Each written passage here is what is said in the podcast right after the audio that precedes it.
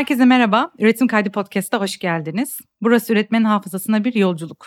Duygudaşlık kurarak biz burada konuğumuzla üretim üzerine konuşuyoruz. Ben Ece. Karşında da bu bölümün konuğu Vuslat Çamkerten var. Vuslat'la farklı alanlarda eş zamanlı üretim yapmak üzerine ve yazarlık yolculuğu üzerine konuşacağız. Önce biraz Vuslat'ı size tanıtmak istiyorum. 1982'de İzmit'te doğdu. Orta Doğu Teknik Üniversitesi'nde felsefe üzerine eğitim aldı ve ilk romanı Ona Çok Benziyorum 2019'da yayınlandı. Sonu gelmiş ülkede bir drag queen hikayesi isimli öyküsü de 2021'de Artbook olarak bizlerle buluştu. 2021'de aslında bir öykü kitabı daha var. E, görenler olmuştur. İletişim yayınlarından okuyucuyla buluştu. Hem yazar hem illüstratör ve e, işlerinde üretmeyi, sergilemeyi sürdürüyor. Aynı zamanda çocuklar için felsefe atölyesi veriyor. Yetişkinler için yaratıcı yazarlık alanında atölyeler yürütüyor. Vuslat hoş geldin. hoş bulduk Ece, çok teşekkürler. Ya ben böyle çocuk Vuslat'ı tanıyarak aslında biraz başlamak istiyorum. Yani çocukken anlatmayı seviyor muydun? Çocukken anlatmayı sevmiyordum ama kendi kendime hayal etmeyi, bir şeyler görmeyi, bir şeyleri başkalarından başka görebildiğimi fark etmeyi çok seviyordum. Bundan haz alıyordum tabii ki. E, ama çok sessiz, sakin, içine kapanık diyebileceğimiz bir çocuktum. Hatta kendimi e, şimdi şimdiki halimle kendime bakınca melankolik bile buluyorum. e, öyle biriydim evet. E, ama çok hayal kurardım. Şimdi şimdi kendime o zamanlar gerçek bir yıldız gezginiymişim diyebiliyorum. Resimle pek ilişkin o zamanlarda mı başlamıştın? Madem anlatmayı sevmiyordun acaba çiziyor muydun diye mi bir düşünmeye başladım şu an? Evet 3 yaşından beri resim çiziyorum. Kadınlar çizmeye başladım. Kadınlar, elbiseler, yine kadınlar, elbiseler. Hatta tasarımcı olmak istiyordum. Modelle çok ilgileniyordum çok küçük yaşlarımdan beri ve hiç erkek çizmiyordum mesela. Hatta burunsuz kadınlar çizmeye başlamıştım. Sonra biri bana burun yapmayı öğretti. ben de sürekli ev çiziyordum ya. Çok ilginç bir dönem gerçekten. Bir de e, aa evet ben de at çizmeye başlamıştım. Atlara çok tutkundum. Hatta ateşliyken bile böyle atlar görürmüşüm. İşte atlara bindiğimi, atlarla birlikte olduğumu falan. O bir güvenli alana girmek şeyi vardır ya böyle psikologların da galiba tavsiyesi. O zaman da hep böyle atları düşünürdüm kendim güvende hissetmek için. İlginç. Anlatmayı sevmiyordun ama mesela soru sormayı seviyor muydun? Yani felsefe bölümü okuduğun için bunu biraz merak ediyorum ben. Meraklı çocuk derler ya hani böyle her şeyi soran, merak eden bir çocuk muydun acaba? Benim belki de dönemim itibariyle de hani o kadar böyle açık bir çocuk değildim. Herkese her şeyi sormuyordum ama dinlemeyi çok severdim. Ee, bir de sanıyorum ki geceleri benim bir mesaim başlıyordu. Hayal kurma mesaisi. Hatta annem babam geldiği zaman e, bize bakmaya, öpmeye falan böyle uyuyor numarası yapardım. Çünkü saatlerce uyumazdım yattıktan sonra ve deli gibi hayal kurardım. O kadar çok e, düşünürdüm ki o kadar ince ince bunları hayal ederdim ki işte olaylar ne giydiğime, ne yediğime, ne içtiğime, nereye gideceğime kadar böyle çok mesaim çok büyüktü. e, yani çok ilginç aslında bu kadar hayal kurduğunu da bildiğim bir yaşta hani resim de çizerken hatta orada hani ya nasıl mesela felsefe bölümü okumaya karar verdin lisede ne oldu? Onu çok merak ettim ben. Aslında işin aslı şu ki güzel sanatlar okumayı da çok istiyordum. E, ama bir yandan felsefe ve ODTÜ, ODTÜ'de okumak istiyordum. E, ODTÜ'de ben sınava girdim ÖSS'ye ve ODTÜ'yü gördükten sonra o dönem çok çalışma fırsatım olmasa bile umarım ODTÜ'yü kazanırım diye umarak ve yine hayal ederek istediğim oldu. ODTÜ'ye girdim. ODTÜ'ye girince, felsefeye de girince iki kere istediğim olmuş oldu ve o güzel sanatları elemiş oldum. Ama zaten resim yapmaya devam ediyordum. Yani illa onun okulunu okumak gerektiğini düşünmedim açıkçası. O resim yapmak benim çocukluğumdan beri elim kolum gibi olmuştu. Benden ayrılmaz bir parçaydı. Dolayısıyla onu akademik bir kariyere mi diyelim yani onun okulunu okumak durumunda hissetmedim kendimi. Peki yazmayı nasıl keşfettin o zaman? Yani resim böyle ilki gibi duruyor çünkü. Yazmakla ilgili keşfin nasıl oldu? Sözcüklerle çok ilgiliyim çocukluğumdan beri yine. O sözcükler benim için çok büyük şeyler, çok zor çağrışımları, çok yansımalı, çok ağır şeyler. E, yazmayı her zaman çok seviyordum. Yazarak kendime anlatmayı. Zaten resmin yetmediği yerde yazmaya, yazmanın yetmediği yerde resim çizmeye başladım ve öyle devam ettim hep. İkisi birbirini çok besleyerek ve sanki bana öyle geliyor ki şimdi tabii çok doğal bir biçimde e, meydana geldi, sürdü. Ya ben şeyi merak ediyorum. Hani yazar olmaya karar vermek hani şeydir ya biraz böyle herkesin ben mesela çocukken yazar olacağım diyormuşum ama hani bilerek dediğim bir şey olduğunu zannetmiyorum ben mesela. Sen o anın ama böyle kararlı bir andan bahsediyorum. Hani kariyer gibi ben yazar olacağım. Ben bir kitap yapacağım, yazacağım ve bunu basacağım dediğin anı hatırlıyor musun? Buna hiç e, o zamanlar kariyer gibi bakmıyordum. Ama yazmanın verdiği o ruh büyümesi diyeyim ben ona beni çok etkiliyordu. Başka dünyalar yaratabilmek, o dünyaların içinde önce kendim gezinebilmek, sonra bunları başkalarına gösterebilmek çok etkiliyordu ve o yazmanın o kendine kapanıklığı, o karanlığı, sancısı hep benim ilgi alanımdaydı zaten. Ama şöyle bir anım var. Çocukken oradan sonra bunu daha önce birkaç yerde de söyledim. Böyle 6-7 yaşlarındaydım ve gece yine mesaimde tuvalete kalkmıştım. Bir kış gecesi galiba böyle kendi kendime kalkmışım. Karanlık şu anda o kadar capcanlı gözümde ki hala o an. Ve koridorda yedi cücelerle karşılaştım ve yedi cücelerle e, dans ettim. Onların çem, çemberi arasına girdim. Onlarla el ele tutuştum ve dans ettim ve harika bir deneyimdi. Sonrasında da hadi iyi geceler deyip onlardan ayrıldım ve yatağıma geçtim. Hayaletlerle aram her zaman çok iyiydi. Hayaletleri de şimdi şimdi tabii adlandırabiliyorum. Yani tanımlayabiliyorum ne olduklarını. O işte mümkün olanla mümkün olmayan arasında belki görünenle görünmeyen arasındaki o açık ve size sürekli çağrışımlar, frekanslar gönderen imgesel bir dünya. O dünyayla aram her zaman çok iyiydi. O yüzden yazmaya devam edeceğimi biliyordum ama dediğim gibi bir kariyer işte ben yazar olmalıyım değil ama yazar ruhuna sahip olduğumu biliyordum. Tam böyle dedin ya yazmak üzerine, yazmanın biçimleri üzerine hani düşündüm diye. İlk romanın 2019 yılında hani ona çok benziyorum. Aslında bir roman ve hani edebiyat dünyasının arka kapılarını açıyor. Hani ve bir nevi bu dünyada üretmeye dair bir konusu var. Hani bir yazarın hayatı üzerinden ve o yazarla tanışamamış ama böyle tanışmaya çalışan e, iki kişi üzerinden diyelim. Ya bu ya kitap o yüzden benim çok ilgimi çekti. Doğrudan üretmekle ilgili olduğu için. Ve bir böyle soru hazırlama kısımları da özellikle çok tatlı. Hani gazeteci değiller, soru hazırlamaya çalışıyorlar bir yazar üzerine falan. Şu dönemde bana gerçekten iyi geldi. Şunu sormak istiyorum ilk kitapla ilgili. Yani konuya nasıl karar verdin? Yani çünkü aslında ilk kitabın için biraz bence cesur bir konu bu. Çünkü sektörde ki bazı tırnak içinde yani kötü şeylere de ve sektör içinde bazı kötü deneyimler de var içinde. Ve hani ilk kitabını yazan, ilk isim olarak çıkacak bir için hani bence cesur bir hareket. Yani tebrik ediyorum. Ya konuya nasıl karar verdiğini o yüzden sormak istiyorum sana. Teşekkürler. Bana hiç cesurca gibi gelmedi. Anlatmak istediğim şeyi anlattım ben sonuçta. Bir yazar olarak her zaman anlatmak istediğim şeylerin peşine düşüyorum. Birinin hayatına sızmanın ne kadar heyecanlı olduğunu, ne kadar kışkırtıcı olduğunu hep düşünüyordum ve böyle bir şey yazmak istiyordum. Önce tabii düşündüm kimin hayatına sızabilirim? E, ben de bir e, yazan biri olarak büyük bir yazarın hayatına sızsam harika olur diye düşündüm. Ve önce aslında büyük yazarı yarattım. Onu tanımaya başladım Remzi Bayburtlu'yu. Sonra Remzi Bayburtlu'nun peşine kim düşecek? E, genç ve tutkulu bir başka yazar. Ve böylece aslında e, Mustafa meydana geldi. Hikayenin içinde dolanmaya başladı. Mustafa'ya yardımcı olan ve aynı tutkuyu paylaşan e, Nilay sonra göründü. Nilay'ın hayaleti ortaya çıktı.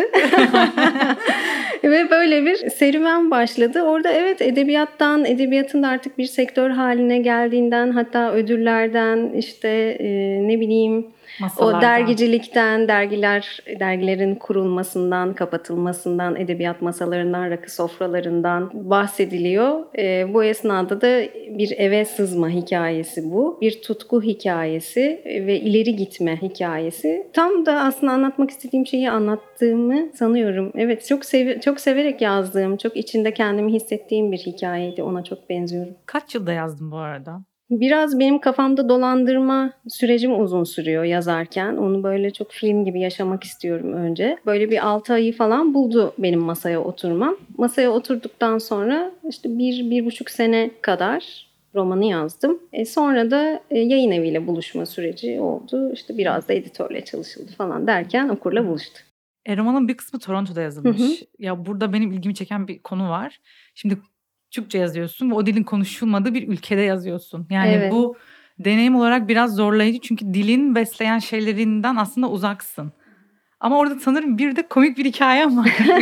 Bununla ilgili yani bir röportajda okudum. Biraz anlatmanı istiyorum onu. Evet, yani Mustafa'yı evet. bulma hikayen aslında bir yandan. Hani hem bu deneyim olarak nasıldı başka bir dilde konuşulan bir ülkede bunu yazmak. Hem de o hikayeyi böyle paylaşırsan dinleyenlerle. Şöyle teknik bir e, zorluğu vardı. Kitap götürememiştim yanımda. Yani çok sınırlı eşya götürebiliyorsunuz ve ancak başucu birkaç yazarımı götürmüştüm. Onları sürekli okuyordum ama Toronto'da her taraf kütüphane. Onun haricinde başka bir ülkede başka insanları görmek, sokaklardaki başka renkler, başka kokular, konuşulan başka diller, işte o farklı kültürler insanı çok etkiliyor. Ben de bir yazar olarak hep onlara baktım zaten. Onları gördüm. Onları nasıl dönüştürebilirim? Buralardan nasıl hikayeler avlayabilirim diye baktım. Romanın ikinci bölümünü, roman iki bölümden oluşuyor. İkinci bölümünü Toronto'da yazdım her gün. Her sabah aynı kafeye gidiyordum aynı saatte. İlk defa da kendi masam haricinde bir yerde yazıyordum. O da benim için çok enteresan bir deneyim. Ondan sonra o başka yerlerde de yazabilme rahatlığına, esnekliğine eriştim zaten. Şöyle çok komik bir hikaye var. Gerçekten çok komik. Bir gün kapıya işte postacı geldi. Hatta Amazon siparişiydi ve Aa Türk müsün falan dedi ismimi görünce. Evet dedim ben de. Sonra bana döndü ve Mustafa dedi. Çok enteresan yani romanımın ana karakteri Mustafa. Ve adam dönmüş bana Mustafa diye haykırıyor resmen neşe içinde. Evet falan dedim ben de çok çok güzel bir hikayeydi. Çok özel kılıyor ya bu arada romanı bence de. Yani gerçekten iyi bir üretme hikayesi bence. E, romanın ismine nasıl karar verdin? E, romanın ismine tabii isimleri vermek çok zor. Hem böyle bir şey çağrıştırsın okurda hem hikayeyi kapsasın gibi düşünüyoruz. Çok zor karar verdim ama ona çok benziyorum. Bence o Mustafa'nın tutkusunu Remzi Bayburtlu'ya tuhaf e, stalker, bir stalker gibi tutkusunu güzel anlatıyor. Bittikten sonra da bir hani e, aslında yayın eviyle bir editoryal süreç var. Senin bir de hani bir yazarın ilk editörü kendisidir de dediğin için bunu da sormak istiyorum. Editörle çalışmak hani nasıldı bir roman için? Bir yazar için iyi bir editörle çalışmak harika bir şans. İyi editör çok kıymetlidir. Yazar çünkü yani düşünün bir buçuk iki sene aynı metne çalışıyorsunuz artık körleşmeye başlıyor. Yani her ne kadar geriye dönüp böyle tıpkı bir dedektif gibi kendi romanınızın, kendi metninizin e, editörlüğünü yapmaya çalışsanız da bir yerde artık körleşiyorsunuz. E, hikayeyi ilerletemiyorsunuz. Çünkü o dünyanın içinde yaşıyorsunuz. Ee, hem teknik şeyleri belki görmüyorsunuz hem belki başka bir göz olamıyorsunuz romanınıza. Dolayısıyla editör çok kıymetli. Ben de çok harika bir editörle çalıştım Arzu Baykar'a. Çok güzel çalıştık. Onun da gençliğinde böyle bir dergicilik hikayesi varmış. O da o yüzden hikayeden çok etkilenmişti. Onun da sonrasında başka başka şeyler de oldu aslında. Bizi buluşturan hem arkadaşım oldu hem de çok güzel çalıştık. Çok mutluyum. Bu evet Teşekkür ya, ederim bir, bir şans bence de evet. Hı hı. Ya benim ilk romanla ilgili son bir sorum var şu an. Ee, yani romanın içinde aslında bir roman daha var. Ee, yani o ünlü yazarın romanlarından alıntılar yapıyorsun ve e, o dünyayı nasıl kurdun? Çünkü olmayan bir romandan alıntı yapıyorsun yani. Bu ikinci bir roman yazmış demek olmak oluyor bir yandan ya. E, o nasıl Hemen hemen. oldu yani? Evet yani o kadar süreçte- da değil tabii ki ama. Ama yani sonuçta Evet. orada da bir karakteri olan yeni bir Doğru. roman var içinde. Yani doğrudan alıntı yapıyorsun birkaç defa. Bu yani şey oluyorsun hayali bir kitap var. Hani onu bile okuyası geliyor ya okuyucunun. O yüzden bu da hani kıymetli bir şey. Oradaki süreç nasıl oldu? Mesela ilk o mu çıkmıştı acaba kitapla ilgili?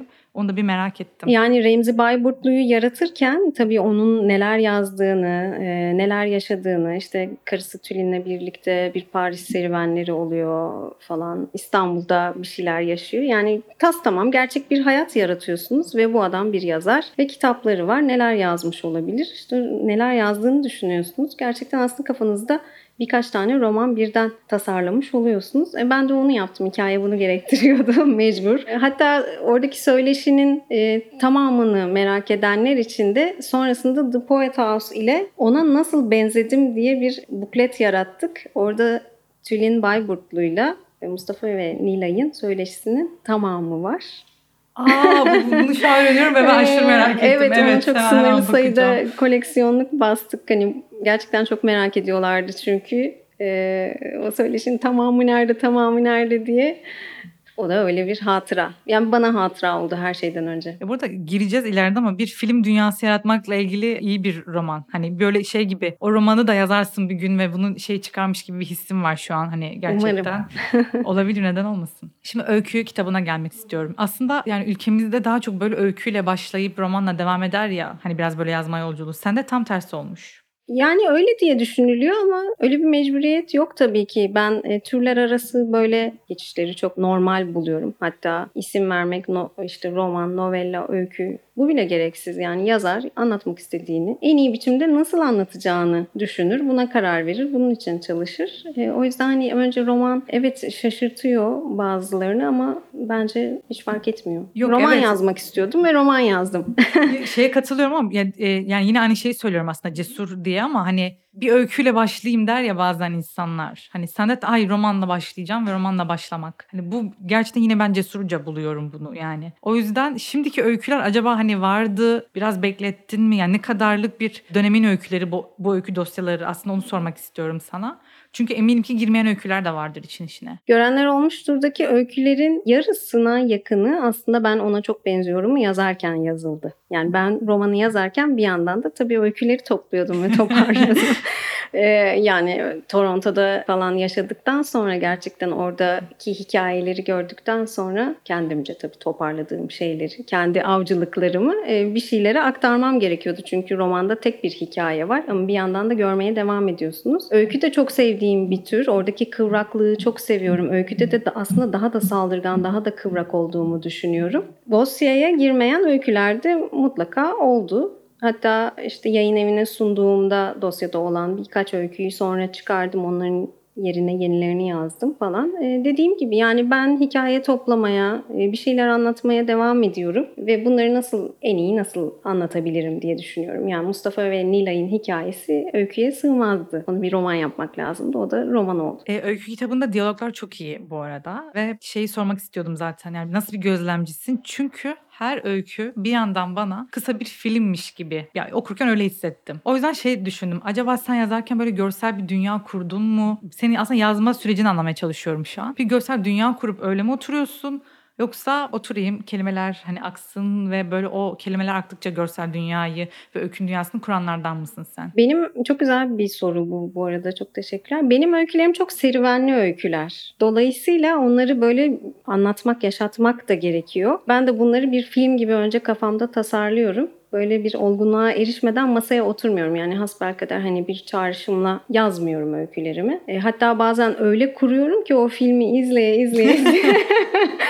bazen artık neyse yazmayayım diyecek safhaya geliyorum. Çünkü o hazı yaşamış oluyorum ben kafamda. Böyle kuruyorum. Diyaloglar için de şunu söyleyebilirim. Diyalog mevzusu çok ciddi bir iş gerçekten. E, ben de çok çalışıyorum diyalogları. Hem rahat akışkan olsunlar hem karakterleri açığa çıkaran biçimde yazılsınlar diye. Bunun için sanıyorum ki karakterleri çok iyi yaratmak gerekiyor. Çünkü mesela işte kim diyelim Peruk'taki ressam nasıl konuşur? E onu bulmak lazım. Yani o ressam olsa nasıl söylerdi? İşte o koleksiyoncuyla nasıl konuşurdu? Ne bileyim galeri müdürüyle neler yapardı gibi. Ya da işte Metalik Toz'da çok diyalog var. Üç üniversiteli gencin. Çünkü bir dertleri var. E bu dertleri de konuşarak çözecekler. Benim öykülerim de biraz da öyle şey olduğu için normali zorlayan böyle biraz dışarı taşan e, serüvenler olduğu için karakterlerim konuşmak zorundalar. Çünkü yüzleşmek zorundalar, çarpışmak zorundalar. Kriz çok öykülerimde. Böyle kurmayı seviyorum. Böyle şeyler okumayı e, sevdiğim için böyle şeyler yazmayı da seviyorum. Dolayısıyla konuşmadan nereden tanıyabiliriz biz bu insanları? Nasıl çözecekler kendilerini ve karşılarındaki meseleyi konuşacaklar. Bol bol konuşturuyorum ben de onları. Okumayı seviyorum dedin ya mesela benim aklıma şu gelmişti. Büyük Umutlar'da ben böyle bir Tanpınar çağrışımı yaptı diyeyim. Hani o başlığı görür görmez. Tanpınar okuyor musun ya da gerçekten onunla ilgili bir atıf var mı orada? Öyle bir çağrışım var mı? Büyük Umutlar'da bir yine bir ressam var. Bu görenler olmuştur da iki ressam var. İki birbirinden başka serüven yaşayan. Büyük Umutlar Tanpınar'dan gelmiyor. Charles Dickens'tan geliyor aslında. Great Expectations'tan. Oradaki ressam beni her zaman çok büyülemiştir. Hatta ilk izlediğimde çok ağlamıştım. Çok acayip duygulanmıştım. Galiba o zamanlarda resim yapmayı bıraktığım bir döneme denk geliyordu. Ondan sonra tekrar başladım zaten. Oradan geliyor. Tanpınar'dan gelmiyor. daha daha uzak yerlerden geliyor. E, resim yapmayı bıraktığın dönemdeki sebep neydi peki? Ee, bilmiyorum ki.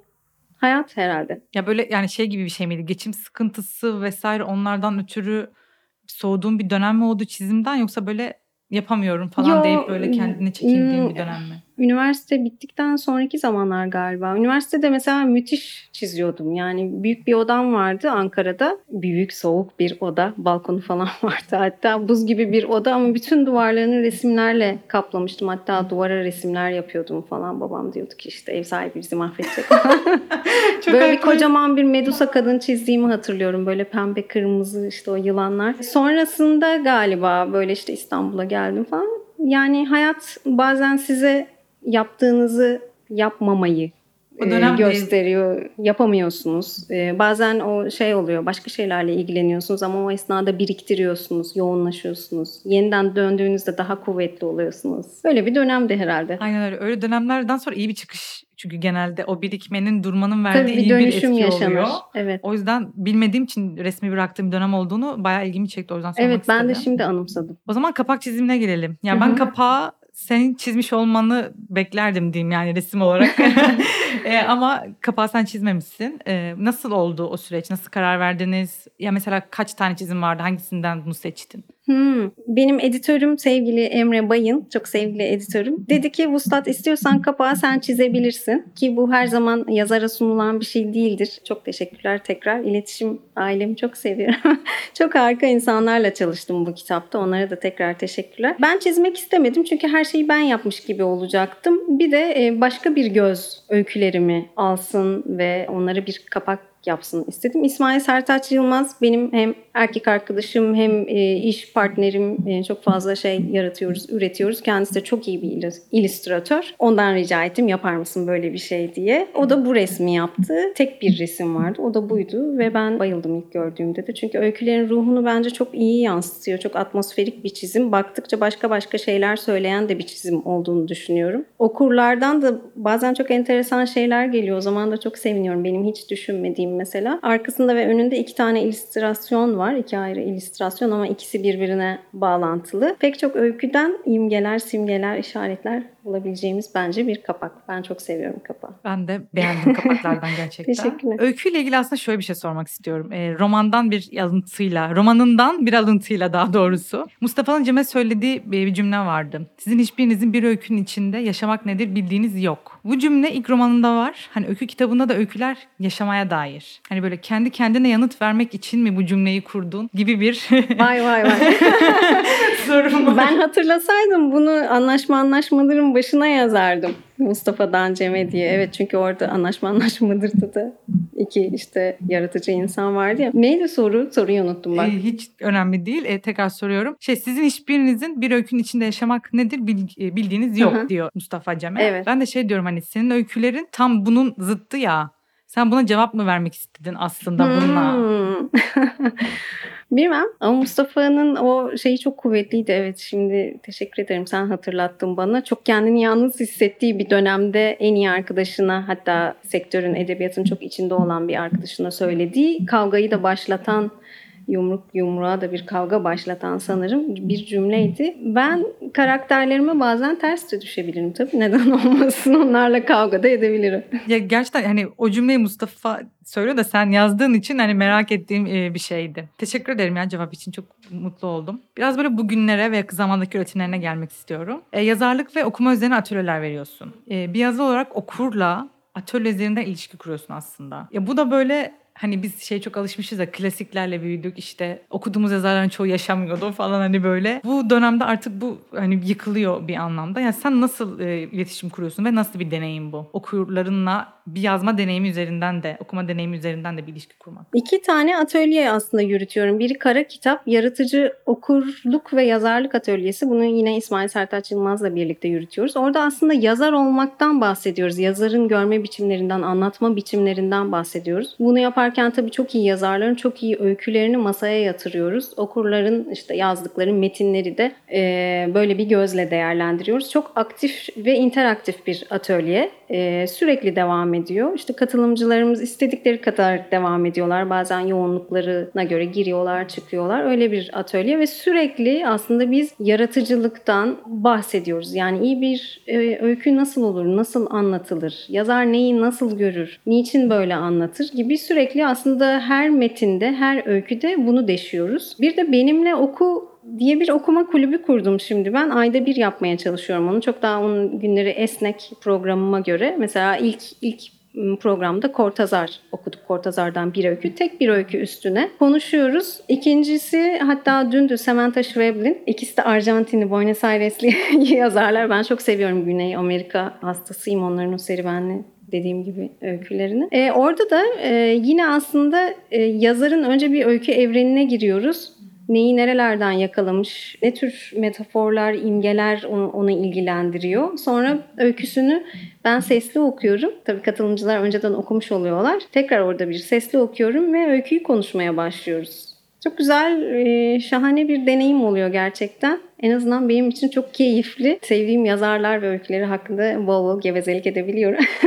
Şunu söyleyecektim. Samantha Schweblin e, de şöyle söylüyor. Sonuçta şu an 44 yaşında bir yazar yaşıyor. Arjantin'de şeyden bahsediyordu. E, onu aktardım mesela dün. Yazarların hatta evlerinde sürekli atölyeler yaptığını ve bunun harika bir deneyim olduğunu okurlar için. E, kendisi de şu an Berlin'de yaşıyor. Berlin'de İspanyolca bu atölyeleri sürdürüyor evinde. O kadar güzel ki çünkü bir okur olarak sevdiğin yazarla çalışmak, sevdiğin yazara metinlerini okutmak şahane bir şeydir. Ya bu işte biraz bu çağın şansı gibi geliyor bana ya. Hı hı. Yani İyi bir şey bu. Ben de öyle düşünüyorum. İyi ve deneyim olarak beslenmiş olduğunu düşünüyorum ben de. Bu sevdiğim yazarlardan şöyle devam edeceğim. E, Notos dergide çizimlerim var. Ya yani dosya konularında da oluyor, ara ara da oluyor. E, bir yazar olarak etkilendiğin isimleri aslında illüstrasyonla, resimle ifade ediyorsun. Yani bu çok başka bir dünyaya ve gerçekten Notos'taki çizimlerin çok güzel. Ya o yüzden senin bir manifestin de var ya resimler hayalet gibidir bunun üzerine sormak istiyorum yani. Hem bu manifest ne hem de o Notos'taki o ilişki kurduğun şey nasıl bir şey? Yani o yazarları çizimle anlatmak. Resimler hayaletler gibidir diyorum. O az önce işte başında programın başında bahsettiğim gibi o mümkünle mümkün olmayan arasında işte gerçekle fantastik arasında belki gezinip duran bir imge, bir işaret, bir görüntü benim için önce resim. Resimlerde mesela duvara astığınız güzel bir resim size her geçişte başka bir şey gösterir. E, ruh halinize göre, o günkü, o anki çağrışımlarınıza göre başka bir dünya verir. Bu açıdan size kendini gösterme biçimleri sürekli değişir. Hayaletler de bize kendilerini öyle gösterirler ya. Bu yüzden evet resimler hayaletler gibidir bence. Hem çok akışkan, geçişkendir. Her bakışta size başka şey verir. Hem de kendilerini göstermek istedikleri gibi de gösteriyorlar galiba. Evet ya ben mesela o duvar örneğinden bazen ben değiştirme ihtiyacı hissediyorum. Hı hı. O çerçevenin içindeki şeyi. Evet. Yani belli bir süre sonra Enerjisi görmek tükenir. Evet. Ee, senin dünyan değişmiştir başkalaşmıştır. O artık sana bir e, şey vermiyordur. Aynen öyle. Öyle oluyor yani ve çok sık değiştiriyorum. e, kardeşlerimle yaşıyorum. Onlar bazen yeter artık yani bu kadar değiştirme falan diyorlar yani. Notos'a gelince Notos'ta da tabii dosya konuları oluyor. Bana haber veriliyor. Ben de kendi tarzımda o yazarın dünyasını resmetmeye çalışıyorum. Daha çok benim resimlerim atmosferik resimler böyle işte mesela en son Latife Tekin dosyası vardı. Orada işte kırmızılar turuncuya varan hatta kan rengi böyle çok yaban bir yeşille buluşturarak aslında göl kenarında timsahıyla birlikte güneşlenen ya da dinlenen, düşünen bir kadını resmettim. Ya buradan şunu da soracağım ben şimdi sana. Mesela hem yazar ve hem çizersin ve ilk imgeyi ya bir imgen var kafanda. Ya bunu ilk olarak kelimeleştirmek mi sana daha böyle cazip geliyor yoksa görselleştirmek mi? Ya bu böyle dönem dönem değişiyor mu? Yani ilk aklına gelen ne oluyor? Ya birinden birini seçmeni beklemiyorum ama bence hani şöyle düşünüyorum ben. Bir dönem daha çok kelime kullanıp bir dönem daha çok çiziyormuşsun gibi bir hissim var. Yani nasıl oluyor senin bu üretim sürecin? Galiba çizerken e, çok bir şey tasarlamıyorum. Çizerken daha çok böyle neredeyse otomatik çizime varacak şekilde benim aklımı devre dışı bırakarak elimin götürdüğü yere ya da görmek istediğim dünyaya bir, bir an önce girmeye çalışarak çiziyorum. Ama yazarken öyküleri önden kurguladığım için, bir serüven yaratmaya çalıştığım için bir imge aklıma geliyor ve o imgeye sorular sorarak o imgeyi görmeye çalışıyorum. Bana kendisini göstermesini bekliyorum. O hayalet neyse.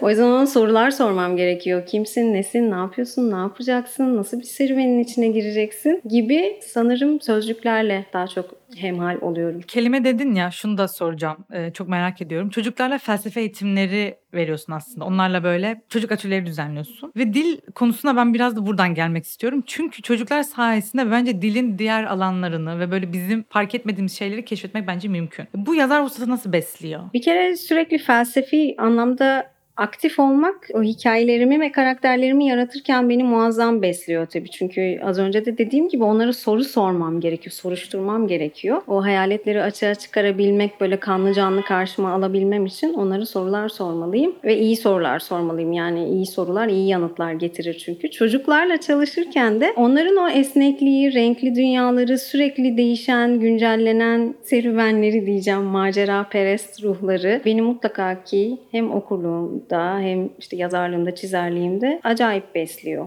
Yani çok şey e, bariyersizler dünyaları, çok önyargısız, bariyersiz aslında. E bu da daha cesaretli, daha e, sansürsüz olmamı destekliyor. Şahane bir cevap bu arada ya. Yani çok etkilendim şu an. Peki senin bu arada etkilendiğin, üretim üzerine düşündüren bir böyle ne bileyim konser deneyimi, izlediğin bir dizi, film, kitap senin için hatta resim de diyebilirim belki buna. Var mı? Şu, bu soruya şöyle yanıt verebilirim. Ben bir şey yazarken, bir şey üretirken, yaratırken e, izlediğim, gördüğüm, işte baktığım her yerde aslında onun için işaretler arıyorum. Yani bu bir öyküyse eğer çok alakasız bir dizide, filmde bile bir şeyler görmeye çalışıyorum. Beni besleyecek, hikayemi besleyecek. Okumalarımı tabii buna göre yapıyorum. Ama diğer şeylerde işte ne bileyim bir konser, bir film, bir dizi zihnim hep bir tarafı açık oluyor. Yani orada yaratan bir alan var. E, orası da sürekli ağ atmaya devam ediyor. Güzel. Biraz da bugünlerin kaydı diyorum ben. Yani göç kavramını hiç konuşmadığımız kadar konuşuyoruz bence. Daha önce de konuşuyorduk tabii ki de ama hani artık çok daha fazla konuşuyoruz. Yani bu ülkeden gitmek, belki hani şehirden gitmek, daha küçük bir şehre taşınmak falan hani bu etrafımızda herkesin gündeminde olan bir şey. Ben de hani merak ediyorum. Sen e, İstanbul ve üretmek için hani bu ikisi arasındaki ilişki için neler söylemek istersin? Ee, aslında İstanbul üretmek için, yaratmak, görmek için muazzam bir şehirdi ama şu anda İstanbul'da hareket etmek çok zorlaştı. Hem hayat inanılmaz pahalı hem şehirde hiç yer yok. Bir parkta bile oturamıyorsunuz. Şehir size bir dost gibi davranmıyor. Bir yerde dinlenemiyorsunuz. İşte aç kalıyorsunuz, susuz kalıyorsunuz. Tuvaletiniz geliyor. Hareket e, kısıtlılığınız öyle hat safhada ki yani evde kalmak bazen çok daha iyi bir tercihmiş gibi. Ama yine de işte İstanbul'da yaşıyorsan, Ankara'da yaşıyorsan yine de o orayı bir yuva gibi görmeye devam ediyorsun. Ben kendi adıma hareketliliğe inanıyorum. Hareketliliğin verimliliğine inanıyorum. Göç çok zor bir şey. Ben de zamanında işte Toronto'ya gittiğimde e, buradaki bazı şeyleri özledim ve hatta serap görmeye de başlıyorsunuz. Çünkü kendi ülkenize daha çok üzülüyorsunuz uzaktan bakınca daha iyi olmasını bekliyor istiyorsunuz. E bir yandan da sanki öyleymiş gibi düşünüyorsunuz. Ah ah diyorsunuz yani falan. Göç çok e, karışık, e, zor bir mevzu. Keşke yaşadığımız yerler için elimizden gelenin en iyisini yapabilsek ama şu zamanlarda buna da izin verilmiyor. Bilmiyorum hareket edebilmeyi umuyorum kendi adıma. Bir sanatçı, bir yazar, bir kadın olarak hareket edebilmeyi istiyorum. Bu soruyu işte bugünün kaydı, bugünkü hislerimiz biraz böyle kayda geçsin diye Hı-hı. sormuştum. Böyle işten cevapladığın için teşekkür ederim. Serap'la ilgili teşekkür ederim. Serap'la ilgili şöyle bir şey söyleyeceğim. Ben dün birini gördüm ve böyle çok yakın arkadaşım aslında. E, gördüğüm zannettiğim kişi daha doğrusu. Ve o Prag'da yaşıyor bir yıldır. Ve ben aa Gülden deyip böyle gittim. Bir dakika Ece Prag'da o hani e, şu an bu orada değil oldum ve böyle bazen burada kalan da Serap göre görebiliyor. Yani Kesinlikle. O da evet. öyle e, şey olarak geçeyim yani at metin olarak. Teşekkür ederim Musat geldiğin için. Ben çok teşekkür ederim çok Ece. Keyif çok güzel. Aldım. Benim başka bir söylemek, sen eklemek istediğim şey var mıdır? Yok harikaydı. Çok kafam da açıldı açıkçası.